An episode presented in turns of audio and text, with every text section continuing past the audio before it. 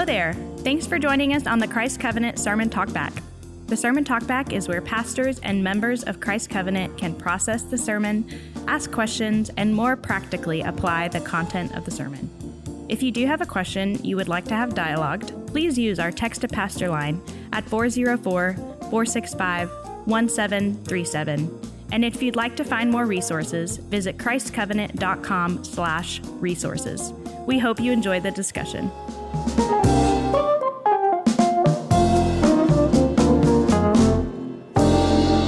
All right, guys, joined today by Barrett Fisher, Jordan Coughlin, and I'm Blake Rogers. We're going to spend some time, a little sermon talk back on yesterday's sermon that Jason preached. Jason is out of town, and so we have the privilege of sitting here without him to add our thoughts to this sermon. Lazy sentences, confusing thoughts. There you go. I'm just kidding. There you go. It was a great message. Man, it was a great message. Preaching is hard. I think we can all just kind of say that this is because we don't have to do it every week. We get to do it occasionally. And whenever those times come around, it's very taxing. It's a lot of work, a lot of preparation. Agreed. You're putting yourself out there. You're speaking on behalf of God. Yeah. To God's people. Hmm. It is, and you're having to decide what to share because there's so many things you could hit, so many different topics, so many different questions to be answered. And I think that's one of the significant challenges of it is, okay, I have, 35 to 40 minutes. What am I going to say? But more importantly, what am I going to leave out? What trails can I not go down? You have the added challenge of dealing with a book like Nehemiah that's in the Old Testament. Yeah. That is somewhat foreign to us and is under the Old Covenant versus us under the New Covenant, and trying to apply it today. So it's challenging. Yeah. And to your point, Jordan, the 35 to 40 minute thing, I think some on staff are better at staying within that 35 to 40 minute window than others. And so you said it. I didn't. So, I think my last sermon was 32 minutes. That, we weren't talking about you, Barrett. I'm trying. Okay, I'm trying. I get it.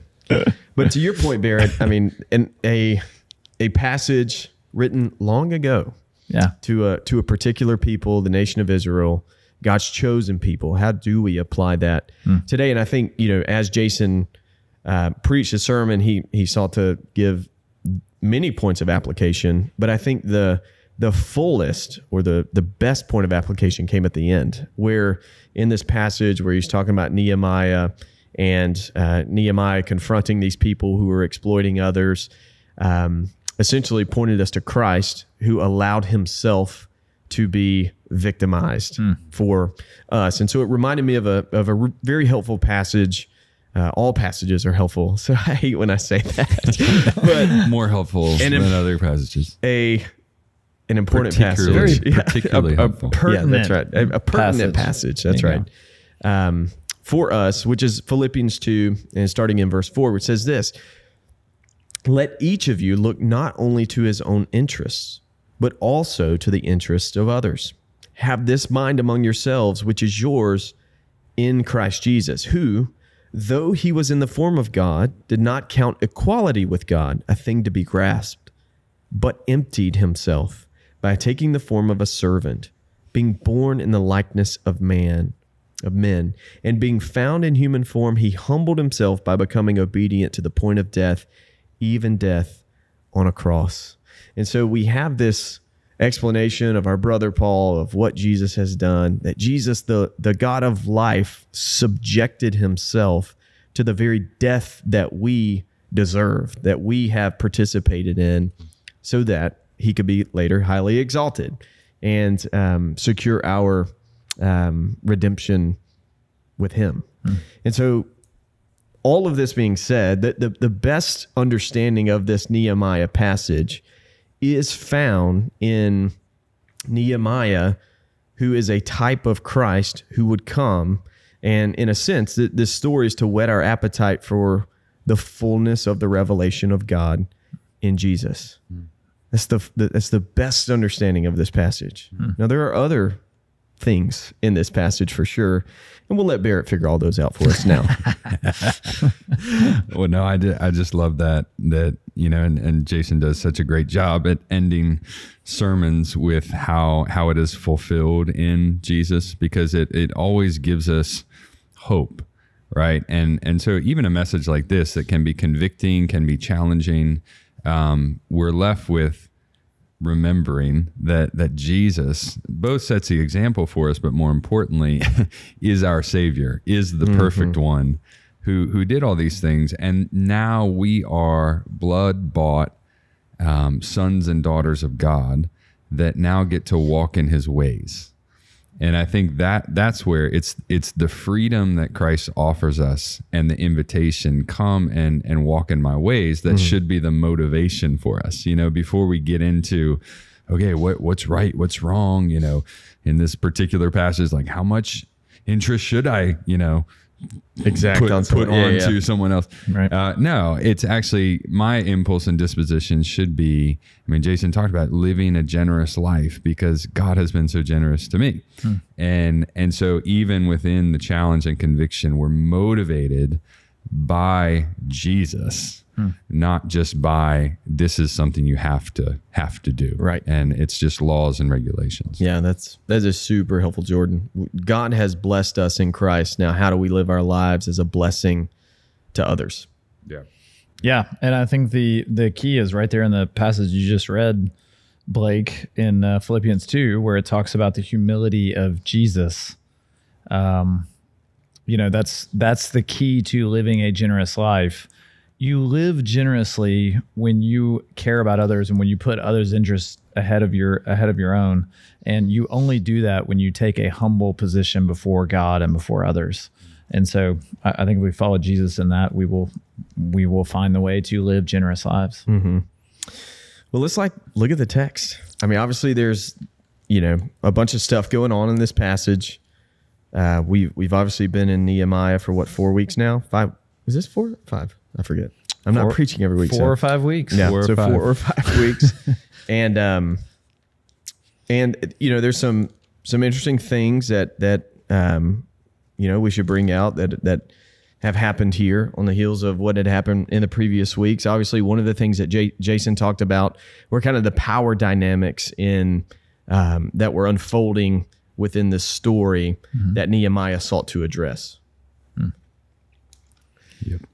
Yep.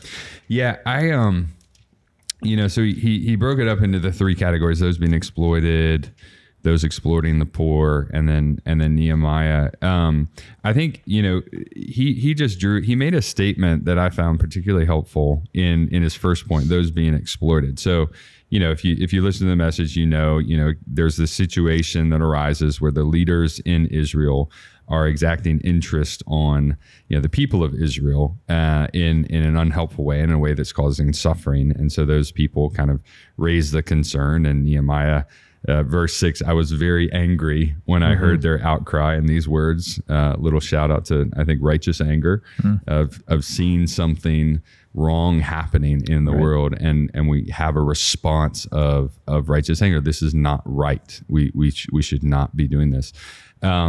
So there's this, you know, this is a group of people that are being exploited. But he made this statement. It was kind of in passing, but he said, these are the people who Christ identifies with most, meaning the exploited. And I just thought that was such a powerful reminder of Jesus, both, like I said before, Jesus being our example, you know, so Jesus on the earth went to the poor, went to the sinner, went to the lame and the sick, because he had compassion on them, right? He could have used his power and authority for his own gain, but he didn't. He humbled himself. He became a servant. And so I think he sets a wonderful example. But then 2, you know, to see the heart of Christ for us, who are poor, who are needy, and to remember that our Savior, the God that we serve, is the one who doesn't exploit, right? But who actually comes to us in compassion and to seek and to save. Mm-hmm. And it's such a beautiful picture, because then, okay, how do I, as a redeemed person, now view the world around me? Yeah. Mm-hmm. Well, if I'm following Jesus' example, then I should be looking for those people, and I should be pursuing those people, and I should seek to extend mercy and compassion and grace to those people, both in the church and outside the church. Yeah. One of the proof texts that that comes to mind whenever you're saying that is found in Luke 5 and verse 30. And the Pharisees and their scribes grumbled at his disciples, saying, "Why do you eat and drink with tax collectors and sinners?" Tax collectors, people who are hated in the world, looked at as crooks and sinners. And Jesus answered them, "Those who are well have no need of a physician, but those who are sick. I've come not to call the righteous, but to call sinners to repentance." And so it's just a super helpful proof text, I think, for this argument that you're making, Jordan, that Jesus did come for the vulnerable. And in fact, you must recognize your own vulnerability before you even have access to God, and God by His Spirit shows us our need of Him and shows us the provision and the blessing of Christ and His death. So a couple things on that note. One is those that are exploiting the poor. So you've got the poor in this passage, and those that are exploiting the poor. I think we sometimes have a tendency to kind of demonize the ones that are exploiting the poor here, but it's actually, I think they might have had like half noble intentions, because what do you have? You have a famine that's going on, no food in the land. And so I think what they probably think they're doing is a good thing.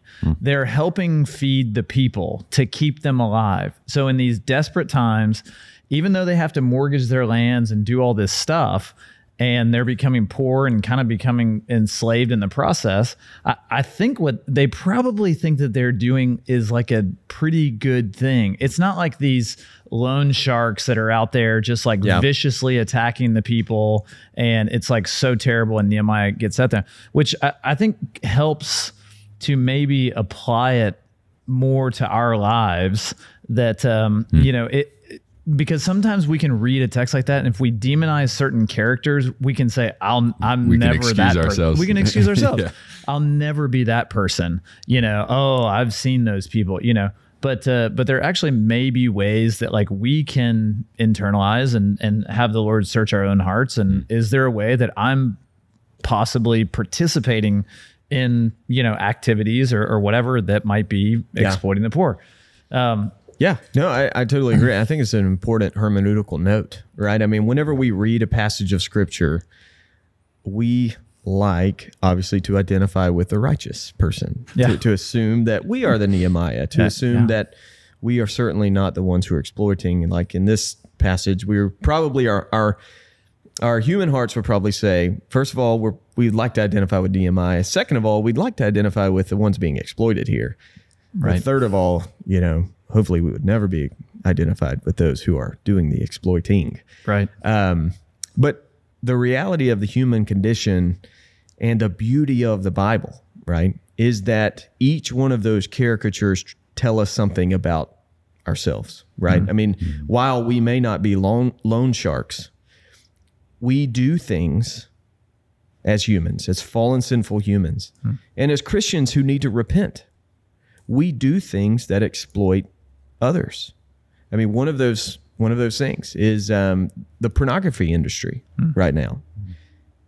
Think about this. Yeah. I mean, these women who are being exploited, and this, I don't know what the stats are, but I know they're astounding regarding how many folks are, you know, regularly viewing pornography. And so like, in that regard, no, you're not a loan shark, but there's still an area of exploitation in your life where you need to seek repentance and change. Yeah. And so like each of these characters in the story inform us of our need for Christ.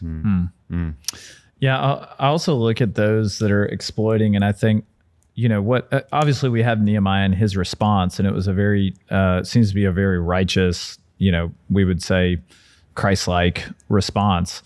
But I oftentimes think, like, how should those guys have responded to this situation where there's a foreign king that's exacting all this tax, and then a famine hits, and it's like, you know, desperate times calls for desperate measures kind of deal. Yeah. So how should they react? And it makes me think of the first church, you know, when mm-hmm. in Acts 2, when Peter stands up and he preaches and 3,000 come to faith. And then in Acts 2 and also in Acts 4, we see how they respond to the poor. Like, you have people that are actually selling their land. Mm-hmm. So it's a total flip from these guys who are exploiting here in Nehemiah 5, mm-hmm. that they're actually selling their lands, coming and laying it at the apostles' feet, and they're meeting the needs of everybody in there. Mm-hmm. So you just see a stark contrast between, like, a spiritless response to desperate times and then a spirit-filled response two desperate times. Yeah, and that's super helpful. And I think Jason, he made the point, and I forget exactly where it was, but where, you know, a lot of us, you know, approach life in this very individualistic way where we're living this life trying to get ours, and we fail to remember the fact that we are a part of an assembly. We're a part of a covenant family that God has called to himself. And of course, that is expressed in the local church, but that's also expressed in all Christians who profess Christ as King. And so, like, there is both of these things that are at play. And certainly our culture would tell us, you know, eat what you kill, get yours, and, you know, and give a little to those in need. There was a book that Tim Chester wrote called Total Church several years ago. And he gives this picture illustration that I still remember to this day is so helpful. You know, he was talking about the difference between individualistic living and community living, and making the argument, the point that God calls us into community. And so he has this picture of a person, and then all around him is this wheel of things that they do, right, or participate in. So, you know, family and work and neighborhood. And one of those was church, right? Like that's how we tend to view things, as I'm an individual and I participate in these communities, but then ultimately, like, what's at the center is me as the individual. And he contrasts that with another picture of the person in community as that centerpiece, as that focal point. In other words, saying, which I think is from the Bible, God has saved you into a family. Mm-hmm. And so that identifies you now. So now, as you think through all the rest of your life, you're called to view it in the context of community living. And that changes things, right? That I'm, of course, I'm going to help my brother or sister who's in need of help. Not because it's something I have to do. It's like this one thing I go and participate in, but no, this is a part of who God has created me to be in community with. Mm-hmm. And that's, I mean, I find that extremely helpful, but it does raise the question. I want to pose this to you guys, you know, so this is talking about the nation of Israel, the people of God. And so it's all kind of existing within that community, right? And so we can apply it to, okay, now we live in, you know, Christian community, the church. And so, yeah, we shouldn't exploit, you know, those who are in the church. How do you guys think we helpfully apply this passage when it comes to those outside the church, right? Is this just a kind of in-person discussion, you know, that, well, this is what's supposed to happen in the church, but outside you can kind of do whatever you want. Is it equal, you know, that we're supposed to do the exact same things? Like how have you guys processed through that?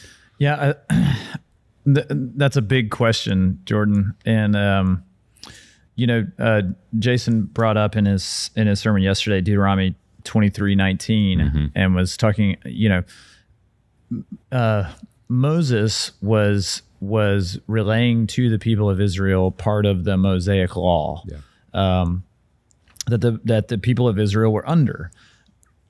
It was very specific and very detailed about these type things. Yeah. What I think we really need to understand about the Mosaic Law is that there was a start and a stop to the Mosaic Law. Jesus said he came not to abolish the law, but he did come to fulfill it. Yeah. So he came to fulfill the law. And so, and then he brings on what the writer of Hebrews calls a better covenant. Yeah. So he brings on the new covenant, which is the covenant of the Spirit. So we live under the Spirit. We don't live under the Mosaic Law. So, but in the Mosaic Law, it was very detailed and it was very laid out for them that you don't exact interest from your brothers, from fellow Israelites. You can exact interest from foreigners. Mm-hmm. And so it was very easy. They knew what to do. Now, these guys in Nehemiah 5, I think part of the issue that Nehemiah had with them is that they're forsaking the Mosaic Law. Mm-hmm. They were going against the Mosaic Law. They're charging interest to their brothers, and they should not have. It was all laid out. But now, you know, so I think we have to keep those things in mind when we try to apply Old Testament things to today and how we apply it to today. So we don't have anything in the New Testament that tells us whether we should exact interest to those inside the church, whether we should exact interest from those outside the church. And honestly, I think the New Testament is very intentional that it doesn't, that there's not a new law like that is given to us that's very detailed, because what is essentially the law of the new covenant? It's to live by the Spirit. Yeah. So there's not a certain formula that we're trying to do and not do in order to gain God's favor. We come to God through Jesus, through the blood of Jesus, and he gives us his Spirit, and we live by the Spirit. And so I realize, like, sometimes that's difficult for Christians to hear because it feels very vague. Well, what do I do about this? What do I do about that? And the answer is you live by the Spirit. So you have the Spirit of God within you. Is there sin in your life that's quenching that Spirit or hindering that Spirit? Is there, Are you actively walking by the Spirit, living by the Spirit? And if so, I think God will lead you in wisdom to know how to handle different situations. Mm-hmm. Yeah, and I think that's really helpful. And it doesn't make it simple necessarily, it right? Doesn't. And I mean, right. Jason raised several complex, you know, social issues that are going on, things right. that we experience on a daily basis is happening in culture. So it does involve wisdom. It takes discernment. It takes us discussing and trying to figure out, okay, what's most helpful here.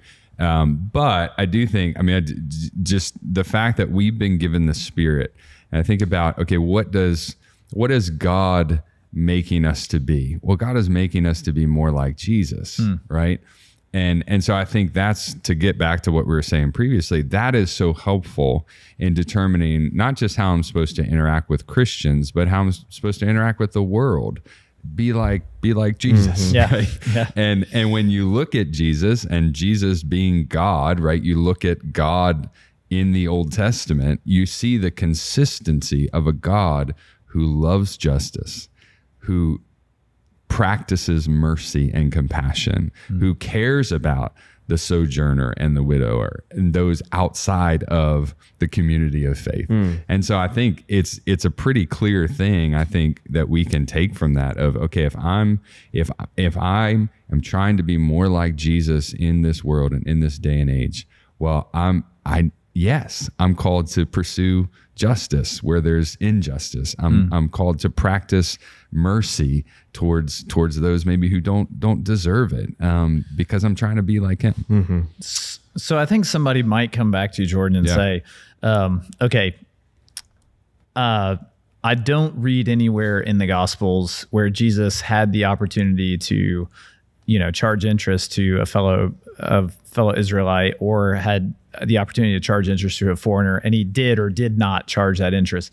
But I think what I hear you saying is that it's not that, like, Jesus did absolutely everything that we are going to face, and so he's going to give us the exact way to do or not do certain things in certain situations. I think what I hear you saying is that, like, there's foundational characteristics of Jesus that if we possess those things, the Spirit will lead us in how to live out our faith. So if we take on the humility of Jesus that we read in Philippians 2, if we take on his care and concern for the poor and the marginalized in our society, that like we'll know how to act in a Christ-like way. I mean, is that?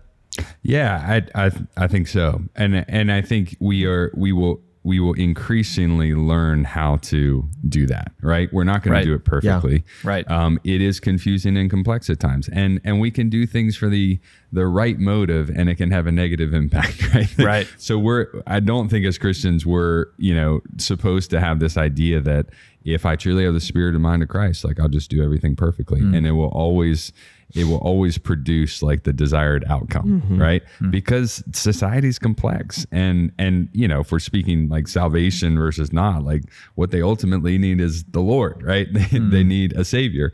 But yes, I do think that, God, when I think about, the law of the Old Testament and all the rules and regulations, and then what the New Testament describes, the freedom that God gives us in this law of liberty, right? It's the law of the Spirit. We're called to live in the Spirit now. What does that produce in us? Well, I do think it produces and helps us understand that there are characteristics to how we're called to live the Christian life. And we should pursue those, right? It's not an option for me to kind of pick and choose what the fruits of the Spirit are. Let's take those as an example. Like, no, God has given you the Spirit. The Spirit lives in a Christian. The Spirit lives in me. And so now I should be busy at the work of, how has God called me to practice these and exhibit these in the world around us? Yeah, that's good. I think, what you guys are saying is just super, super helpful.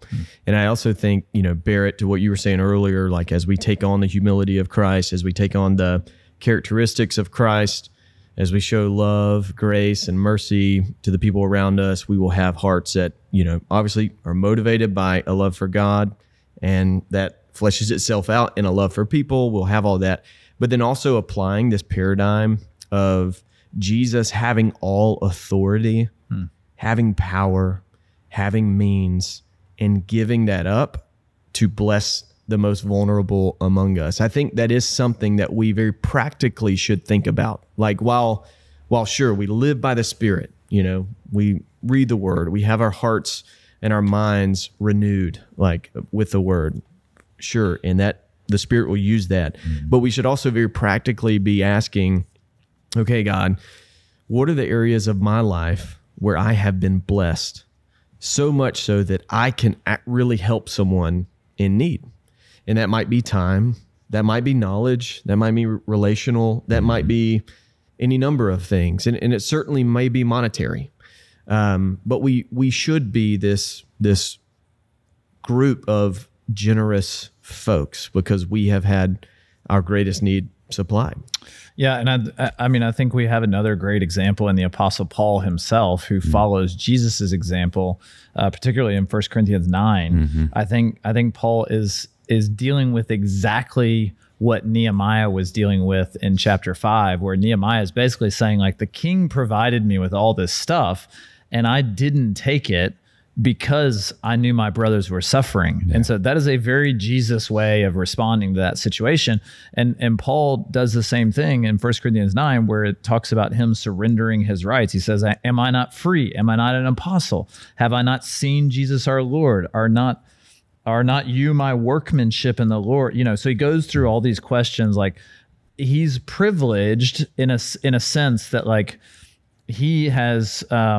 He has a status among these churches and things like this. But then he says down further on in the chapter, he says, nevertheless, we have not made use of this right, but we endure anything rather than put an obstacle in the way of the gospel of Christ. And he goes on and he says, for though I am free from all, I have made myself a servant to all, that I may win more of them. And so he's refusing his rights. He's surrendering his rights for the sake of others. And so even though we may have a right to do certain things, we can surrender those rights. And that is a good and right and honorable thing to do in the sight of God. And what a good question. When's the last time you relinquished your rights for the sake of someone else? Wow. That's a good question. It's a great question. Another helpful passage. And we can end on this. I feel like we could talk a lot more about this. It's God's word. It's kind of inexhaustive, you know? Well, and I think it does speak to, I mean, much like a sermon, talkbacks, I don't know how long we've gone, but, you know, I think this is the blessing of having regular community and community discussion, that some of these things need to be worked out in the context of your, you know, unique group, the people that you interact with. I mean, even thinking of my community group and like how we're going to talk through this. So, okay, what does it look like for us as a community to do this? And I just think that speaks of the unity that we have in Christ, that we're pursuing the same goal based on the same foundation. And we live in a world that is trying to pull us apart and place us in different camps, right? A political camp, a demographic camp, you know, whatever it might be. And I just think as Christians, we have this wonderful opportunity to engage in robust discussion, but we can do that because we are relinquishing our rights, right? We're coming and we're seeking to learn and we're seeking to grow because we're all trying to be like Jesus. Yeah. Love it. A little passage to end from Galatians 6, 9 and 10.